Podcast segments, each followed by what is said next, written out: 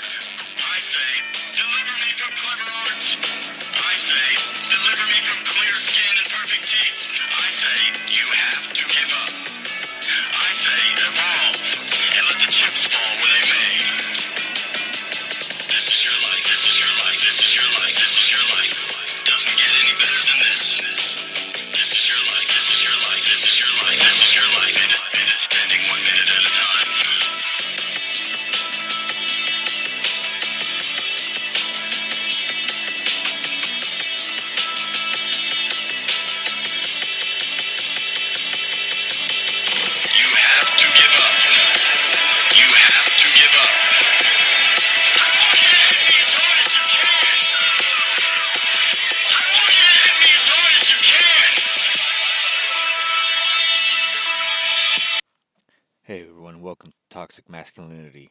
This is your first time watching this shit or listening to this audio, then you gotta be toxic as fuck. EOD presents Toxic Masculinity. Introduction by Jonathan Diaz and James Mason. Intro Who am I? Congrats, James. Way to, way to make it out of anger management. Bro, shut the fuck up, bro. I did your dog and pony show, you know. I fucking went around the motions, you know. Let's fucking do this shit. Let's pretend to not be angry, you know. Fuck you. What? The, am I done now? Give me my first certificate or whatever the fuck I gotta do to present to the judge. I get the fuck out of here, bitch. Well, James, you, you, you want your certificate, right? Because that means your, your, your freedom. We need you to be docile. You know that. Right, right now, you're being very, very toxic. Very, very aggressive. You, you, you, you, don't want to regret that, that, that, that, right, James? Yeah, I know. You're right. Want my fucking freedom. So I gotta be a little bitch, right? I gotta, I gotta fucking agree with some of your fucking bullshit. I get it. It's of society's deal. I get it. Can, can you just sign my shit, man? And then the other week, you acted like some kind of fucking demon and shit, man. You, I don't know, man. I don't know about this place, dog. This is sketchy as fuck, bro. You, you tripped me out last week, bro. You're acting hella fucking weird, bro. I told you, dog. You do that shit again, I'm gonna have to fucking smack you.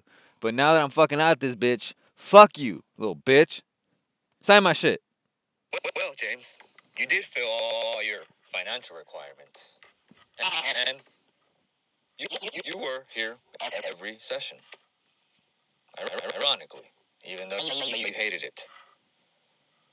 I'll, I'll, I'll sign it, James. But just, just, just know. We'll, we will be watching you. We'll, we'll be watching you, James. Very, very, very closely. Dude, what, what's up with the fucking threats, man? It's you know, I'm just trying to get the fuck out of here and not listen to your fucking bitch ass tell me what the fuck. Oh, how do you feel inside? Are you, are you are you angry? You know, you know, you know that that you know, being at anger management is making me more angry at you. So if you can sign that shit, I, watch me. I don't give a fuck. I'm getting the fuck out this bitch. I'm gonna uh, fucking go explode my toxic masculinity everywhere. Sign my shit. You're right. I did pay my shit. Please, man. I heard your fucking spiel for like how long already, man? I'm out. You see, James. You see your dilemma. You, you, you're not who you think you are. And se- se- secondly, you are already a slave. Why fight so much, James? Just, just, just give up. Give up the act of the toxic masculinity. Come on, no, no, no, no one buys it. You're not strong enough for it. Be, be a simple cog, James. That- That's what we want for you. That's what, what, what's best for you, James. It'll suit you. You are independent. You, are motivated. You, wanting to leave your mark on the world, right? I heard your little spiel. Just James, we know what's best for you. We're gonna take care of you. Wow, what a what an interesting proposition from my anger management counselor. You know what? You're right. I should give up. Right? Fuck you. I am giving up. I'm getting out this bitch. And I got a few words for you. Something I wrote as kind of my eulogy from my time here. Oh, my anger management time, you know? I'm memorializing it. You know, I decided to put some poetic justice to my jail time sentence here of your nanny fucking bullshit. I, I, I hate you so fucking much. You don't get it. But listen up. This is important. It's probably gonna turn you into a fucking demon again because you're gonna be like, oh my god, you're gonna overwhelm. I don't know what the fuck happened to you last week, bitch. But here's my eulogy. Oh, bitch, here we go. Titled by James Mason The world does not give a shit about you. One day a boy can awaken and realize that the world in which he is in does not give one fuck about him. Not in a real sense, anyway, and definitely not how he was taught. Lies of what's inside him or how good he is is what gives him value to the world. Shortly after that realization, a boy must come to terms with this. A boy must stare into the abyss and stare at a fact of life that had been hidden from him if he was sheltered. That life for him is adver- adversarial in nature, and he must take an adversarial stance within the world in order to succeed in it. One day a boy awakens from his slumber and he hears the voices of the world whispering in his ear You are only worth what you can earn, what you can build, create, discover, or kill. You are a tool and our weapon, expendable to the greater good. Please, boy, please, come find your place as a simple cog in the machine. In short, what I'm getting at is this world wants you to fail. It wants your life to be unremarkable, to be spent supporting others, for your existence to be drowned in romantic propaganda while you slave at your job every day, for you to be the base, the lowest rung of the great of the great pyramid scheme that is society. There are many things that will definitely benefit from your failure. from genetics to capitalism to divorce court and welfare. These are all built on the supposed sentiment that millions and millions of men need to fail in order for a few privileged few at the top to succeed. That you have to crack an omelet. Sorry, that you have to crack a few eggs to make an omelet. And you, boy, look like a perfectly fresh egg, quite ready for the frying pan. Collect your rifle and your Bible and your identity politics, and let's go. I mean, it's not a grand conspiracy like the Illuminati. It's just the way natural order works. The finite nature of reality that is really responsible. It is our animal nature. In a limited world, there are limited spots reserved for success. Without all the failures, the successes could never happen. How many men died in horrible ways to release the United States from colonial rule? Torn by pieces by cannonballs, holding their guts at 18 years old because some recruitment officer sold them on the abstract crops of the abstract, abstract concept of freedom. I want you to remember that this is not meant to be dark and oppressive. It's quite, it's quite the contrary. It frees you from the emotional expectation of fairness, to keep you from cursing at the world, understanding the lopsided rules and figuring how to win.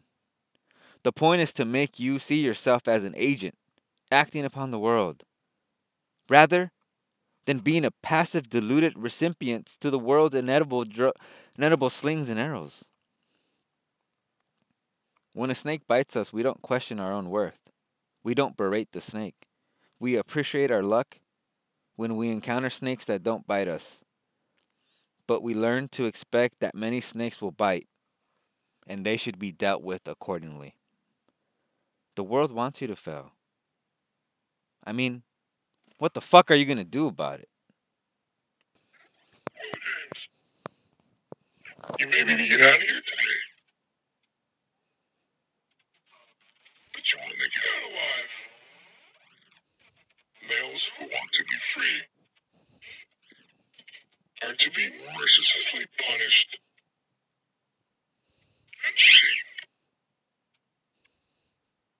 You go against our homogeny of our laws for you, our expectations of you. How dare you? You proletariat, sir.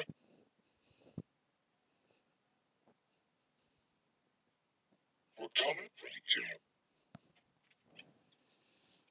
I don't give fuck anymore. At least I'm free. Half drunken and half sedated. A quarter more high and just a little bit insane. James Mason sits and writes. And writes about himself. Or what he thinks to be himself. He could never be sure. Sometimes he just loses tracks of who he is, or what he was, or what he's going to become. It's always kind of jungled in there. It's always kind of evolving and changing. We don't know who James is, and James doesn't know who he is at all either. So sometimes I feel like I'm narrating a ghost. And perhaps I am. But I think this ghost is real. I find it I find it fascinating that I find myself in so much trouble, whether it's by the law or for the troubles I cause myself. I started this about four years back. I sometimes try to envision who I was back then, and nothing comes to me, only what I am now. This story is about a boy who so desperately wanted truth. The boy also wanted other things love, loyalty, and harmony for himself and family. A splendid boy. Fell corrupt to the game we call life. And when he found truth, it didn't set him free like he thought it would. Instead, the truth only illum- illuminated what he, what he could now never escape. What's a boy to do when the world has you cornered? Simply become the man you were born to be by any means necessary. It's a matter of survival. Meet James Mason. June 2018. Before I even start, let's get one thing straight. James Mason has a very, very unhealthy personality. Now that we have that squared away, James is an incredibly flawed individual who tends to abandon those who love him and feels no remorse whatsoever at his poor judgment and horribly timed actions. Sounds like a great guy, right? Part of why people seem to not hate James for his actions is that people feel sorry for him. James is a mess. He doesn't recognize that he's a mess, and that makes him even more of a mess. He's running around from one city to the next, one woman to the next, wrecking most of these on the way, and then feeling the need to move again once he gets to wherever he thought he wanted to be. James takes great pleasure in the simpler things food, alcohol, sex, drugs, music, and forging his own destiny. You know the type. I guess he always figured that if he kept his focus on things like this, that eventually he would fool himself into thinking that kind of life would be perfect for him. That this way of life is what he would have chosen if he was ever given the chance. As James struggled with who and what he was going to become, life complicated itself. And James truly wanted to want a different life than the one he was dead on having. For the first time in a while, and at a, truly at a crossroads now, James asked himself, not only who am I, but which way do I go?